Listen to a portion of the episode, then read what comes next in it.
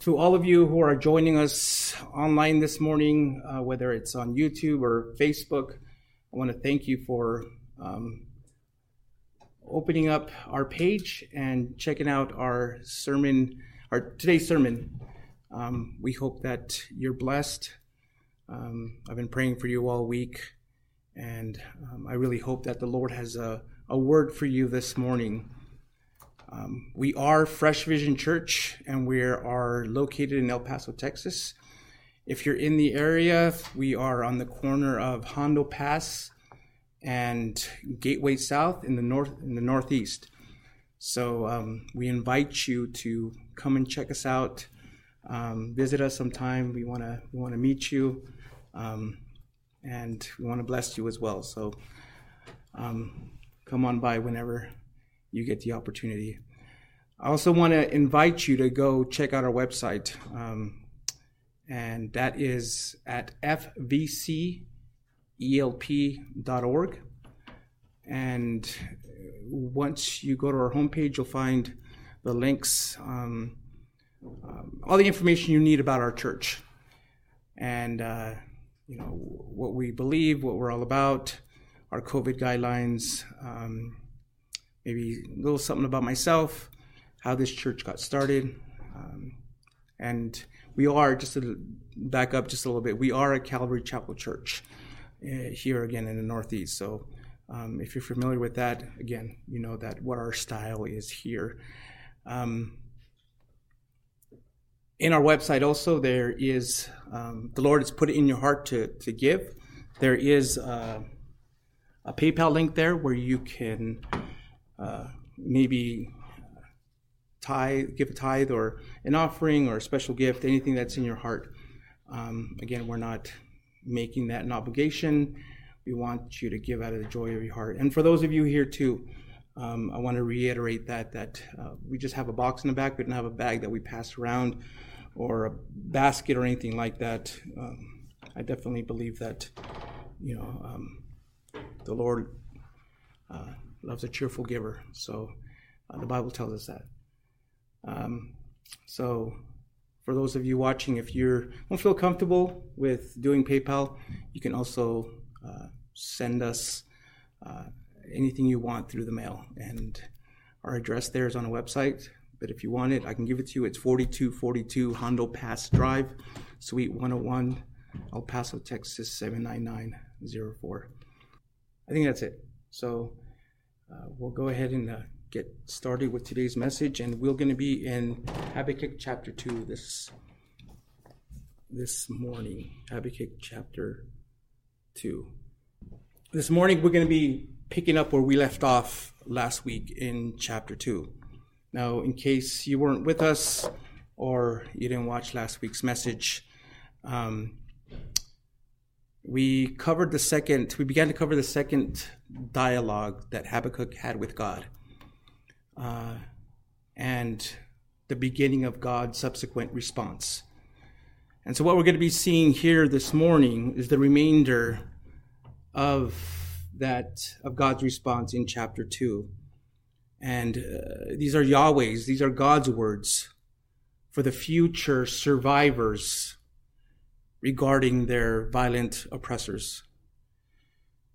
And to just give you guys a little bit of a preview, to be specific here, the Lord in these verses that we're going to be covering will indict the Chaldeans. Thank you.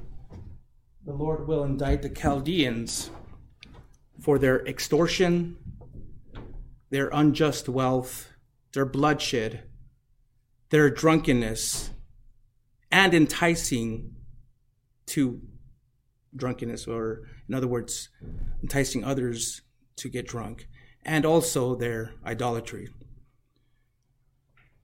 God here will be letting Habakkuk know that in due time, yes, there will be consequences of the wicked. So as we cover verses 6 through 20, keep in mind that although God is speaking, these words will be spoken by the survivors to their captors. And so what I hope today's message will show you is that in spite of how bad things look, in spite of how bad things are in your life personally, or also even nationally, with everything that's been going on in our country these past few months, I hope this passage here will show you that God is still in his throne. And one day soon, he will permanently deal with sin and the perpetrators of wickedness. And at that time, as believers, those of us who are born again, we will be witnesses of the consequences of wickedness. And again, that's what I titled today's message. So before we get into God's word, let's pray and ask him to speak to us this morning. Lord, thank you for this morning. May your word that I read, may it go out there powerfully. May those who are here receive it. May it penetrate their hearts, Lord, and their minds. For those who are watching, may it also, may they receive it, Lord, with a glad heart. And may you also speak to them in a strong and powerful way, Lord. Oh, show us your glory. Show us your magnificence, Lord. We want to know more of you. We want to fall more in love with you. So pray that everybody that's here, watching, listening, will remove all distractions, and that they will sit at your feet and hear your word. Thank you for this day, and thank you for this time. Pray this in Jesus' name. Amen. All right. Habakkuk chapter 2. And we're going to be beginning in verse 6. Habakkuk chapter 2, verse 6. And the word of God says, "Won't all of these take up a taunt against him, with mockery and riddles about him? They will say, 'Woe to him who amasses what is not his.' How much longer? And loads himself with goods taken in pledge. Won't your creditors suddenly arise? And those who disturb you wake up. Then you will become spoil for them. Since you have plundered many nations, all the peoples who remain will plunder you because of the human bloodshed and violence against lands, cities, and all who live in them. Woe to him who dishonestly makes wealth for his house, to place his nest on high, to escape the grasp of disaster. You have planned shame for your house by wiping out many peoples and sinning against your own self. For the stones will cry out from the wall, and the rafters will answer them from the woodwork. Woe to him who builds a city with bloodshed and founds a town with injustice. Is it not from the Lord of armies, of the people's labor, only to fuel the fire, and countries exhaust themselves for nothing? For the earth will be filled with the knowledge of the Lord's glory, and the water covers the sea." Now, here we begin the 5 woes that the Lord gives to the violent Chaldeans. What we just read here were the first 3. And these, again, are the Lord's indictments against the Chaldeans for their endless appetite for conquest, their greed and pride, and their enrichment through bloodshed. But before we really examine this woe more carefully, the beginning of verse 6 is central to Yahweh's response. Now, I don't want to confuse you. When I say Yahweh, in the Old Testament, I am referring, it is referring to God. So I'll be using God and Yahweh interchangeably. Also, when I speak of the Chaldeans and Babylonians, it's the same people. So again, I may be using either Chaldeans or Babylonians throughout this message. That's just I don't want to confuse you with that, so I just want you to know that. But here, again, this first verse that we just read is essential to Yahweh's response to Habakkuk's question about the wicked enduring. You see there, God informed Habakkuk that all those nations conquered and plundered by the Chaldeans would in due time witness the fall of their conqueror. At that time, they'd sing a taunt against them with mockery and riddles about them. So these five woes is a prophetic song of lament that they will say to give them hope, to give the survivors hope of what to expect in a future time. Furthermore, it also provides Yahweh's answer to the question, to Habakkuk's question that he essentially asked back in chapter 1, verses 15 through 17, which was basically, what about the joy and prosperity of the wicked, idolatrous and violent?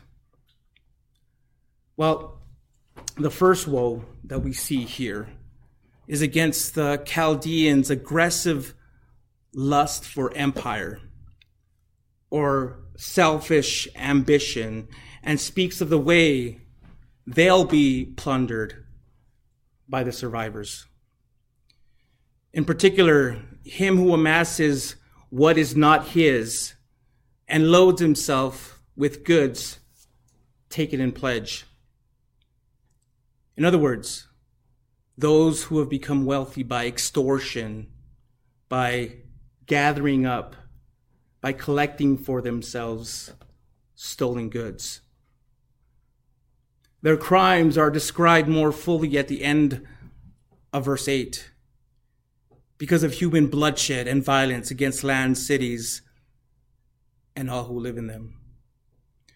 So their violence wasn't just limited to just people, but it also extended to the lands of others that survived by them, and the cities that supported life. God here warns them that the real owners of this wealth will suddenly arise to condemn them and collect what is due. The Chaldeans will become spoil for them. He says in verse 8, since you have plundered many nations, all the peoples who remain will plunder you. The taunt given by Yahweh teaches us something wise about the foolishness of powerful people with selfish ambitions. And it's this: unjust power that is used to create wealth will be used to undo that wealth. And we can see several examples in the news today, whether it's on Twitter or Facebook or one of the news websites. We hear about politicians who are getting arrested for embezzling, for extortion, for stealing, and taxpayer money, for their greed for money and power. And when it comes to ambitions, it's important to remember a couple things. Of itself, ambition can be a good thing. For instance, Paul wrote in Romans chapter 15, verse 20, "My ambition has always been to preach the good news where the name of Christ has never been heard." This here was a holy ambition that God honored.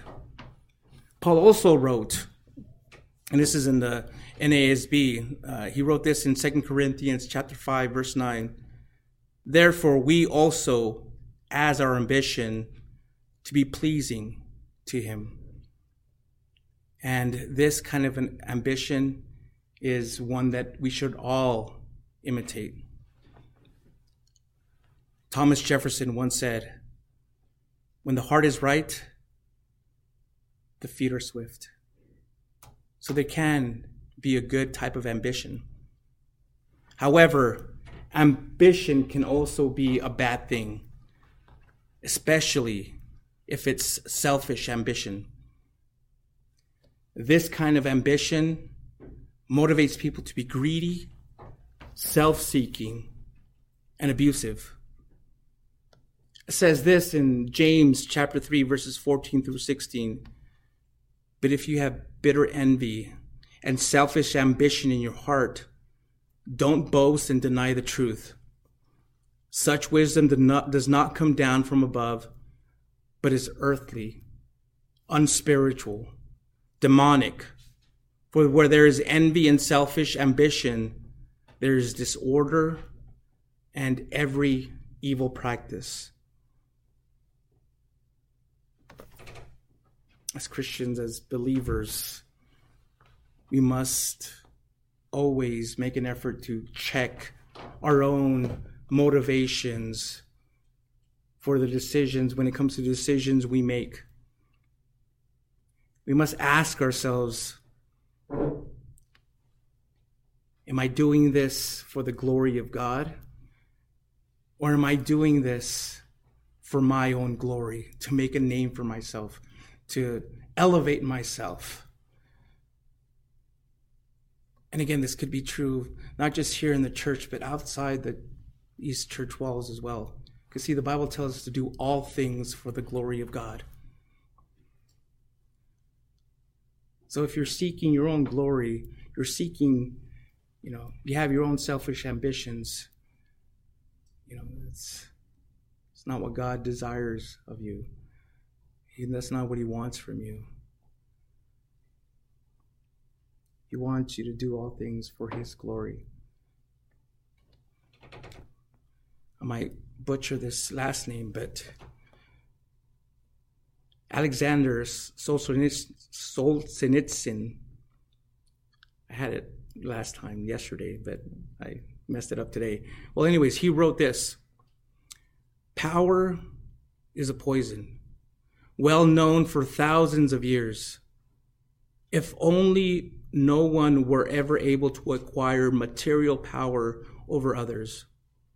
But to the human being who has faith in some force that holds dominion over all of us, and who is therefore conscious of his own limitations, power is not necessarily fatal.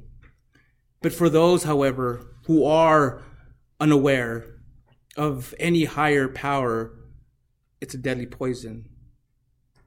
For them, there is no antidote."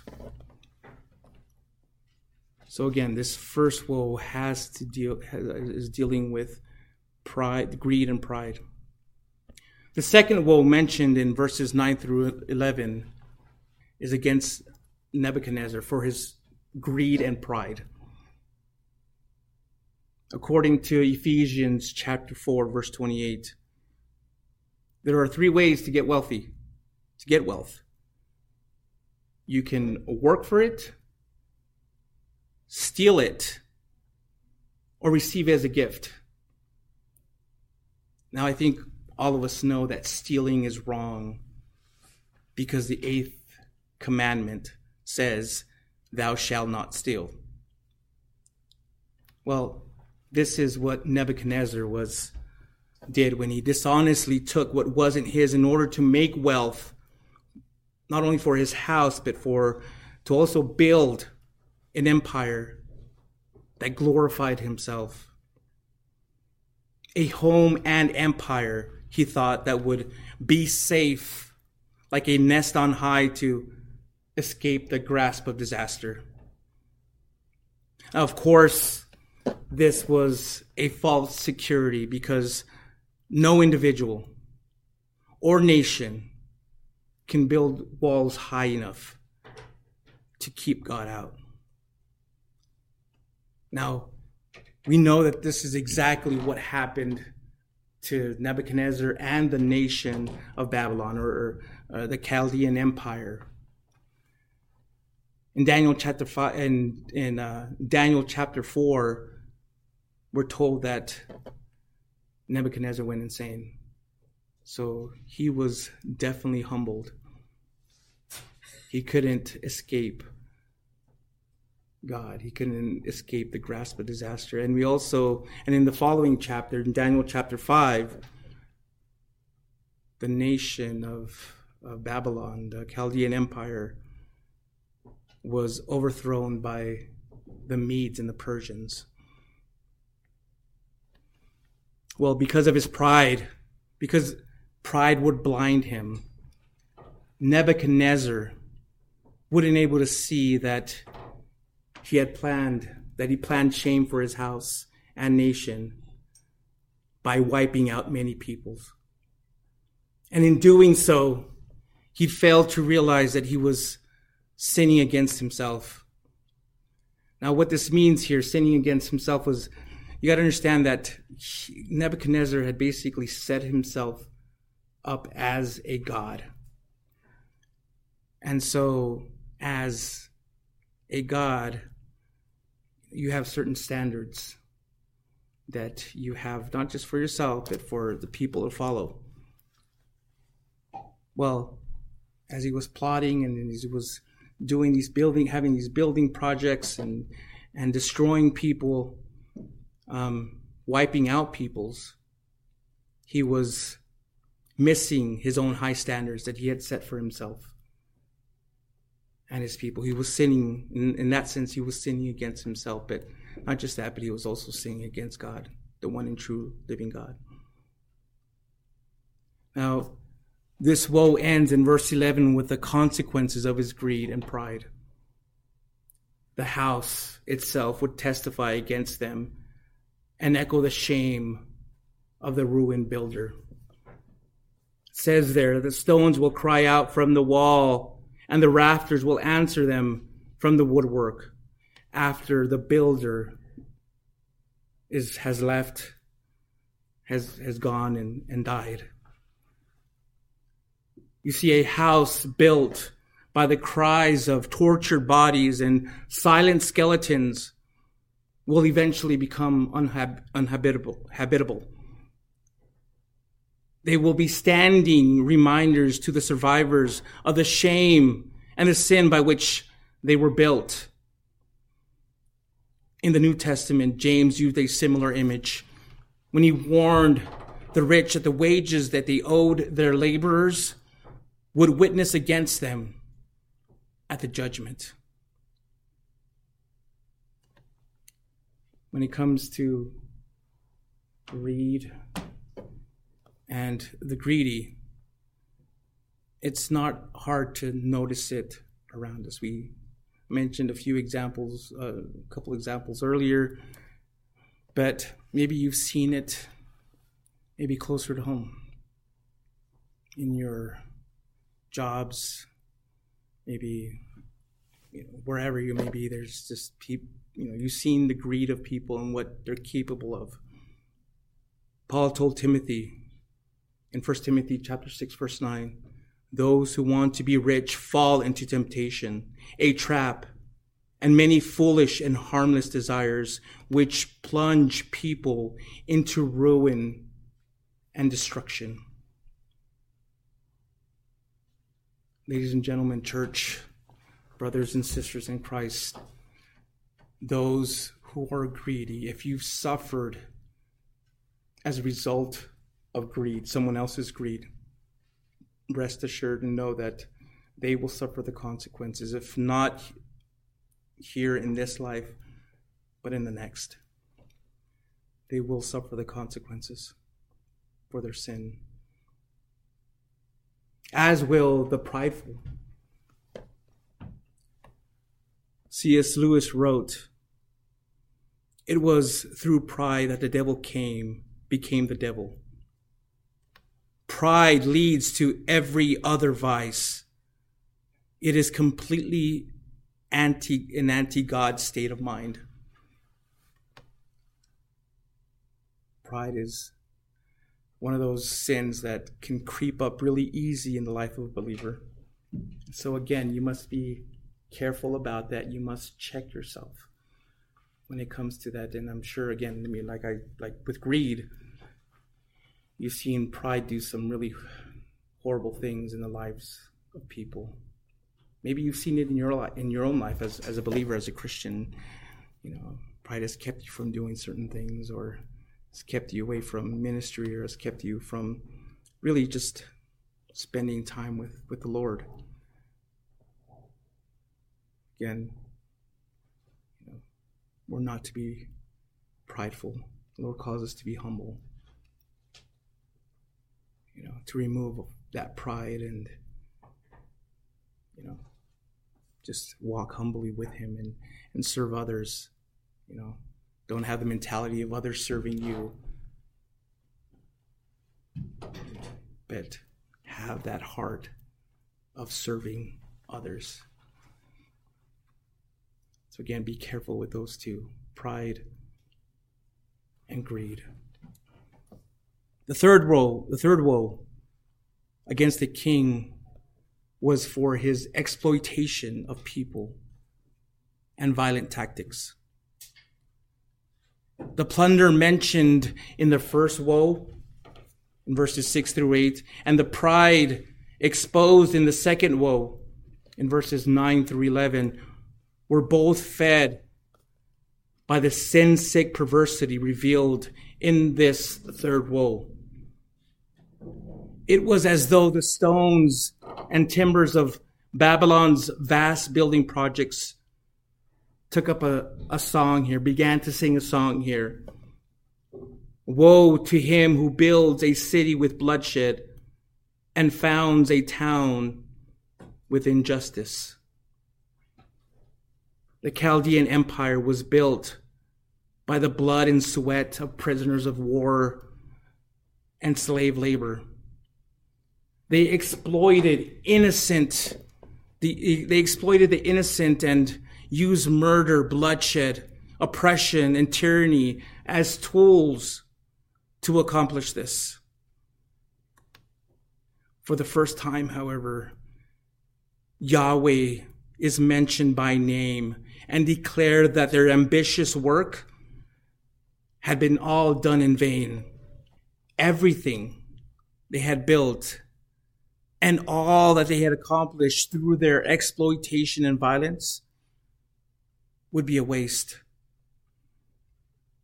It would be as if you had all a lifetime of wages that you earned was thrown into a fire pit, or running a marathon with no prize at the end for coming in first. It would be a waste. Historians tell us that the Babylonian city, the capital city, was an architectural marvel. And all other cities at that time paled in comparison.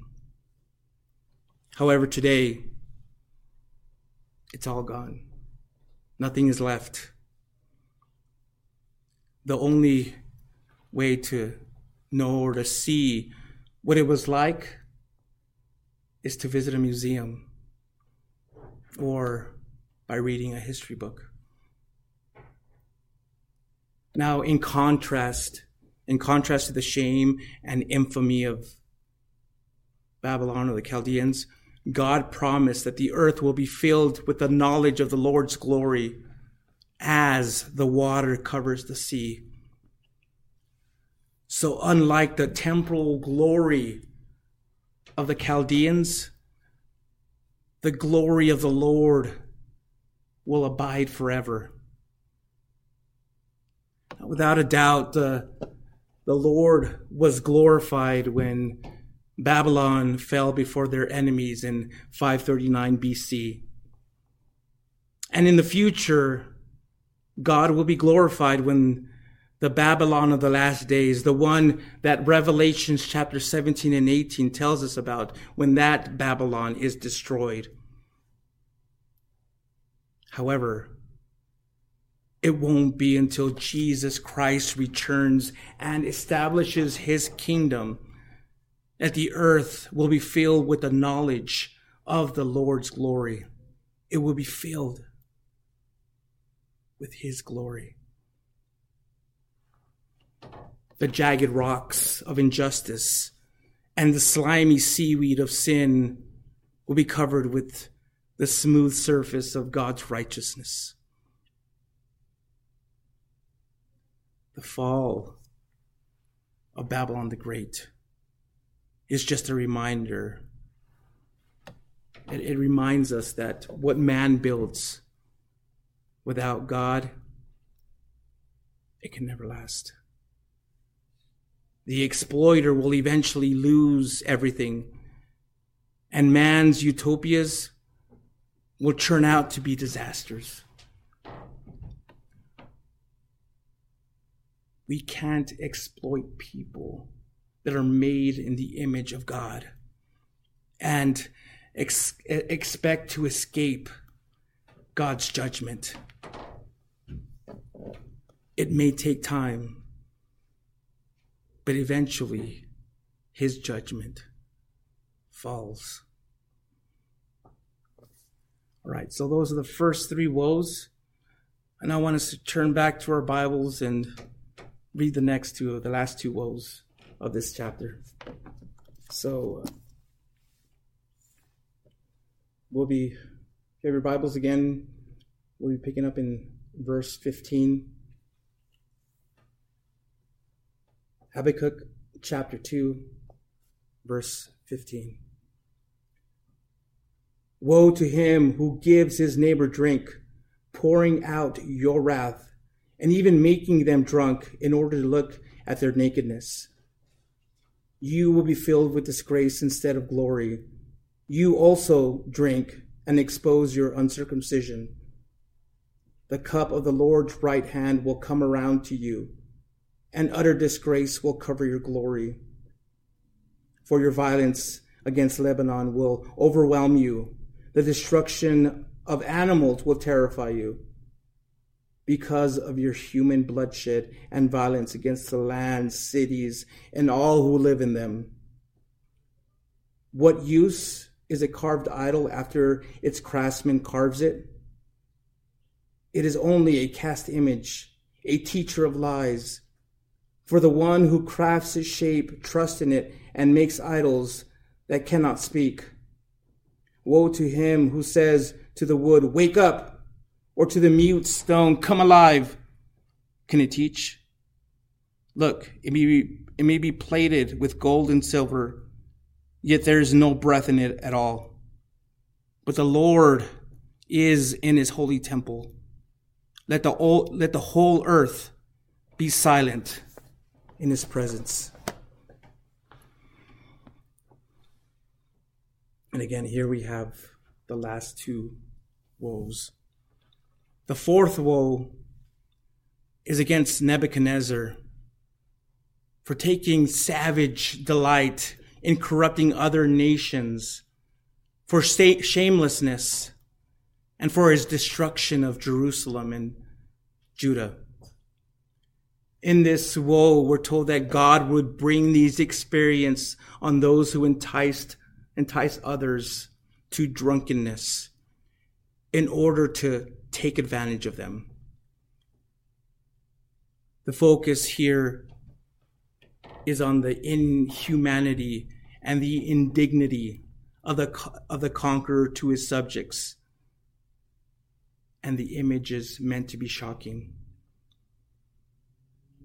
The Chaldean emperor is pictured as a drunkard giving his neighbors drink to intoxicate in order to look at their nakedness and expose their victims and to treat them shamefully, if you know what I mean. Their repulsive actions, though, wasn't just limited to how he treated others, disgracefully. It also extended to how his empire corrupted other nations by pouring out his wrath. In other words, the Chaldeans poured out more than just intoxicating drink, more than just an intoxicating wine. With the wine, they mixed wrath, a word related to heat, signifying any violent passion. The image here is that of a mixed drink of hate and passion being poured out together.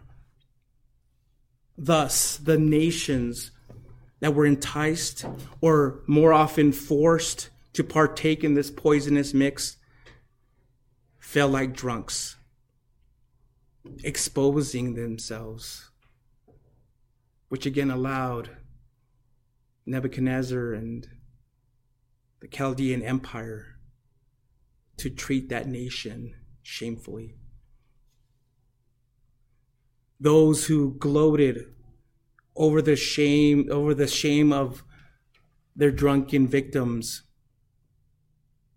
would someday be filled with disgrace instead of glory.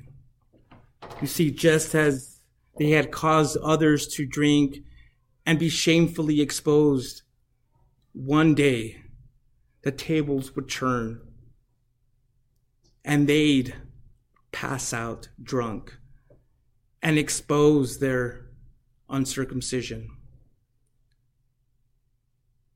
During those days, to be uncircumcised was, to the Jew, was to be scorned, to be seen, to be treated disrespectfully. They would treat anybody who was uncircumcised disrespectfully. They just didn't want anything to do with them.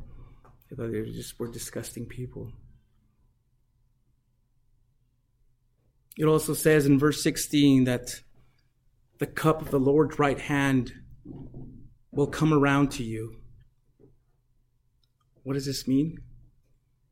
Well, according to Jeremiah chapter 51, verse 7, Babylon had been a golden cup in God's hands, and he had used it to chasten other nations.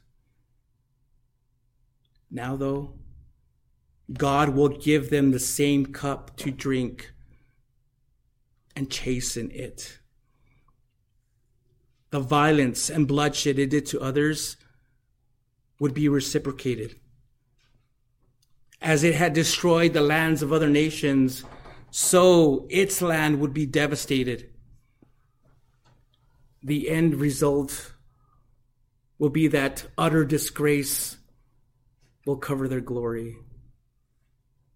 And again, here, you know what that pictures? We know what this verse has in mind. It's a picture of a repulsive drunk vomiting all over himself. Now, verse 17 tells us two causes of their same shameful condition.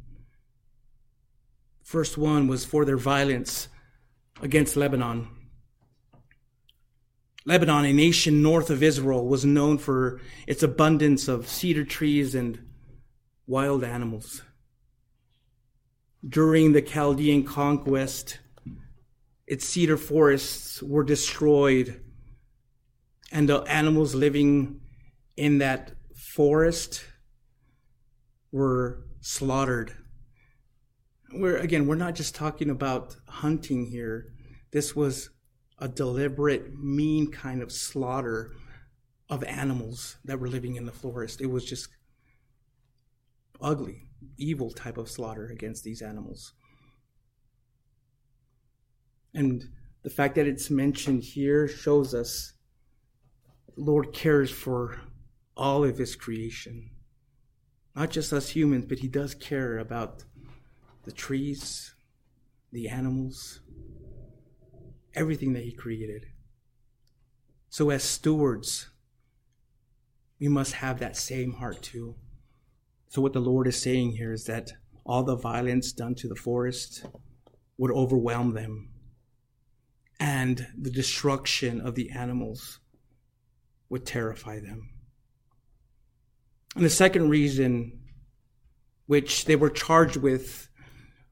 also charged with in verses 8 and 12, was because of their human bloodshed and violence against lands, cities, and all who live in them. Lebanon is naked of trees. The cities are naked of people, and the land is naked of animals. Yahweh's beloved creation has been assaulted, and together they will bring the Chaldeans from apparent world glory to everlasting shame. The fifth and final woe condemns the king for his nation's idolatry in a very sarcastic manner. The final stanza of this song, however, doesn't open with the ominous words, woe. Rather, it begins with an honest question. What use is a carved idol after its craftsman carves it? The obvious answer is that it's useless, because no matter what it's shaped to or how pretty that image looks, it's only a cast image made of blocks of wood or even metal. To trust in such an idol was to trust in a teacher of lies, for it deceives people into thinking they can help them. Furthermore, those who create these lifeless idols are really only making dumb objects that cannot speak. And by doing so, they're actually ignoring the Creator who created everything on earth.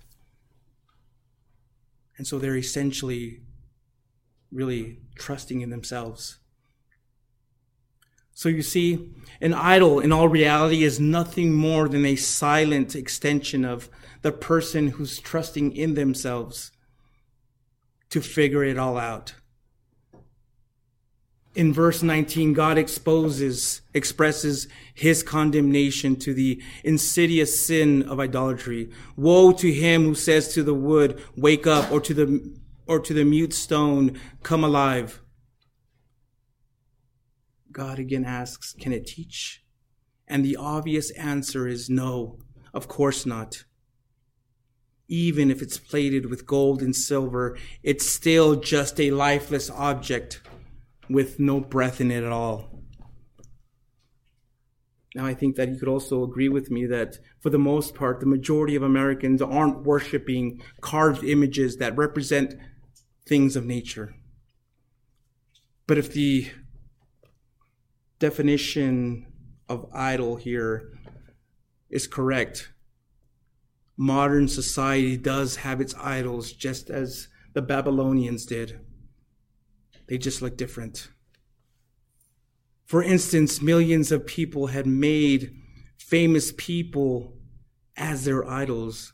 They worship politicians, athletes, wealthy tech giants, entertainers, dead and alive, I mean, Elvis still has followers. Marilyn Monroe still has followers. You can think of any dead entertainer, rappers, singers, rock stars. They still have followers. And yes, even celebrity pastors. People may also worship and serve man-made things like cars, houses, jewelry, and technology.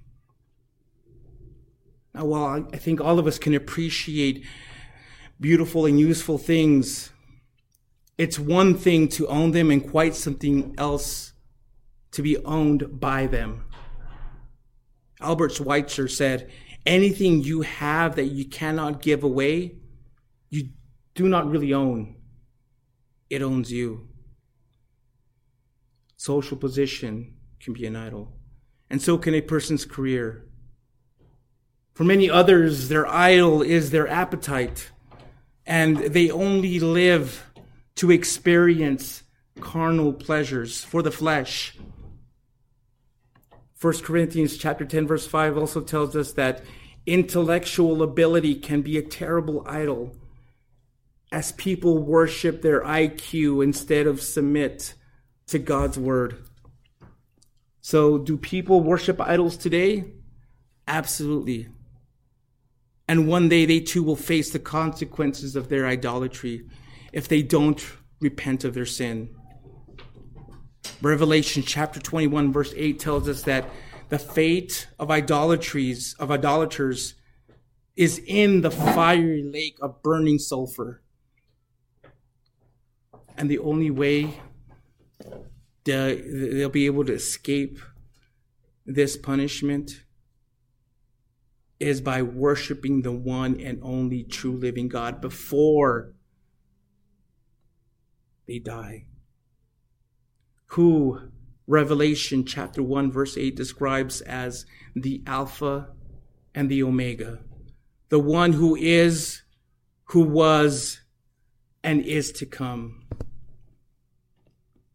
As Christians, as a Christian, you must also constantly examine yourself to make sure that idols aren't creeping into your own life. A good way to tell if that's happening is to ask yourself honestly,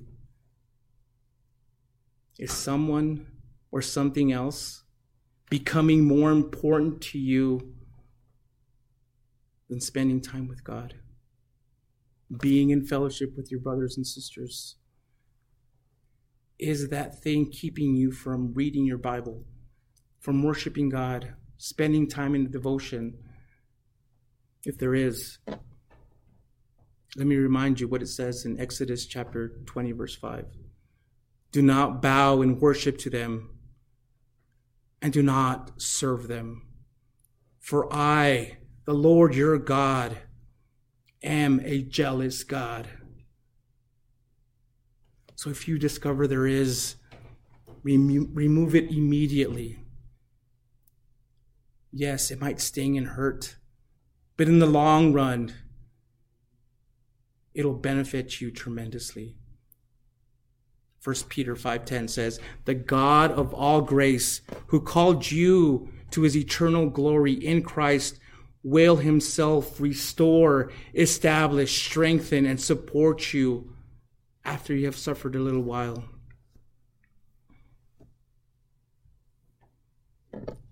God then ended his reply to Habakkuk in verse 20 by assuring him that the Lord is in his holy temple. Ladies and gentlemen, we have a God that's in a temple that he created, where he teaches truth, where he's speaking from. Right now, he's in a temple where he is alive, where he is awake, and where he gives guidance from. And as the one who gives breath, the breath of life, in that very same temple, then let the whole earth be silent in his presence. So as doubt continues to persist today as to who the next president is going to be, and as we look around the world, as we look at the world around us and see all the chaos, confusion, and anxiety, we shouldn't complain against God or question what he's doing. Like faithful servants, we must stand and listen for his commands, just as he told us to do in Psalm 46:10. Be still and know that I am God. So at this point, the dialogue with Yahweh is over. He, Yahweh, has responded to, though not directly answered, Habakkuk's questions about the suffering of the righteous and the success of the wicked. For Habakkuk, the message was clear. Stop complaining. Stop doubting. God is not indifferent to sin. He is not insensitive to suffering. The Lord is neither inactive or impervious. He is in control. In his perfect time, God will accomplish his divine purposes. Habakkuk was to stand in humble silence, a hushed expectancy of God's intervention. Now, the book doesn't end with the completion of the dialogue, but it concludes with a prophet's song of praise, which we'll look at next week. But seeing the vision of God and hearing the voice of God made a tremendous difference in Habakkuk's life, as he grasped the significance of the three assurances God gave him. He was transformed from being a warrior, and a watcher, to being a worshiper. Again, those assurances were this. The first assurance was found in verse 4 that focused on God's grace. The second was on God's glory in verse 14. And the third in verse 20, which focused on God's government. God is on his throne, and he has everything under control. These are assurances that we as Christians can and must hold on to. Church, Habakkuk chapter 2 provides practical help for times when our foundations are shaken, when we receive bad news that someone we love will soon die, when our political and social institutions seem to be on the verge of collapse, or when someone that you looked up to in the church falls, when they fall from grace because of sin or some other corruption. During those times, our personal world can be shaken to the core. So in those times, God shows us here in this chapter to seek him, wait on him, allow him to speak to you plainly through his word, and worship him, even in silence. The person who lives by faith trusts in the promise that one day, as the water covers the sea, the glory of God will fill the earth. And the fullest manifestation of that glory is possible in the present because of Jesus. It says in 2 Corinthians chapter 4, verse 6, for God, who said, let light shine out of darkness, has shone in our hearts to give the light of the knowledge of God's glory in the face of Jesus Christ. And I'll end there. But again, God will deal with the wicked. There will be consequences of the wicked. You may not see it here now, but there will be. And I trust him. It'll happen. Thank you for again clicking our video, for watching this. I hope that you will pray that you will share it, because there may be someone out there that needs to hear it. So until next time, until next week, goodbye and farewell.